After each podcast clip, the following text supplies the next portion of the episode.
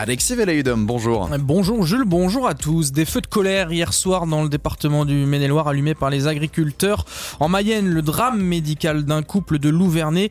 Et puis les Ducs d'Angers ont fait tomber le leader en Ligue Magnus de hockey sur glace.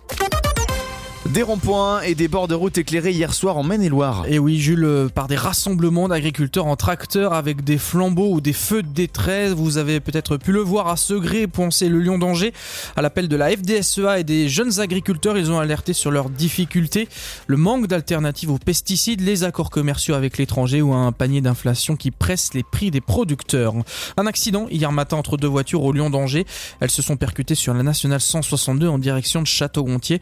La circulation a été un temps euh, alterné avant un retour à la normale en milieu de matinée. Sa femme aurait pu être sauvée. Histoire dramatique révélée par nos confrères du Courrier de la Mayenne. Le 14 décembre dernier, un couple domicilié à Louvernay se réveille, mais la femme est malade. Pendant six jours, son mari de 77 ans appelle le 15 et le médecin, mais personne ne se déplace. Elle est finalement prise en charge le 19 décembre pour une infection de son peacemaker, mais trop tard. Elle décède le 2 janvier au service cardiologie de Laval. Le Mayennais a porté plainte contre la maison de santé de Louvernay et le SAMU. Une enquête est ouverte par la gendarmerie de Château-Gontier sur Mayenne pour non-assistance à personne en danger. Les boulangers du Segréen lèveront leur baguette contre la hausse des prix de l'énergie samedi. Ils manifesteront de 11h à 17h au rond-point de l'Europe à Segré. Michael François de la Fournée de Pépé à Segré et François d'Acosta de la boulangerie Douceur et compagnie à penser appellent les clients, artisans, commerçants, agriculteurs, TPE, PME et apprentis à venir.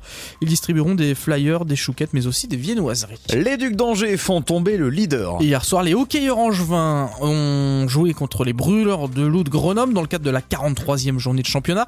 Au terme d'un match âpre qui a vu trois joueurs être expulsés, les Angevins s'imposent 3-0. Un match qui satisfait l'entraîneur angevin Jason O'Leary. Ce soir, on peut jouer. Même avec euh, deux, trois joueurs pas dans le line-up, on a très bien joué. Pour les joueurs, c'est la dernière vraie chance de, montrer contre les autres comment est-ce qu'on peut jouer. C'est un adversaire qu'on va voir, c'est sûr on peut voir dans les playoffs. Donc, il euh, faut être prêt à jouer. Maintenant, la vitesse, l'intensité, c'est beaucoup plus haut, plus haut. Hein? C'est beaucoup plus haut.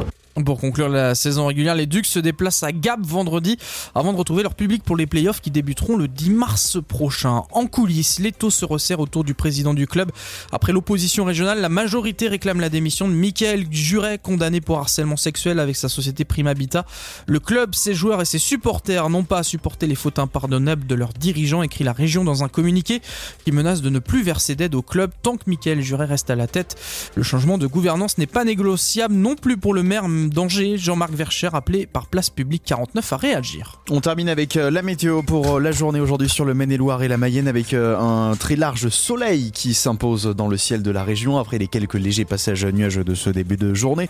Au niveau des températures, on démarre avec quelques gelées ce matin, moins 1 degré pour les minimales cet après-midi. Il fera jusqu'à 6 degrés sur ce gré. 7 sont attendus au maximum à Angers.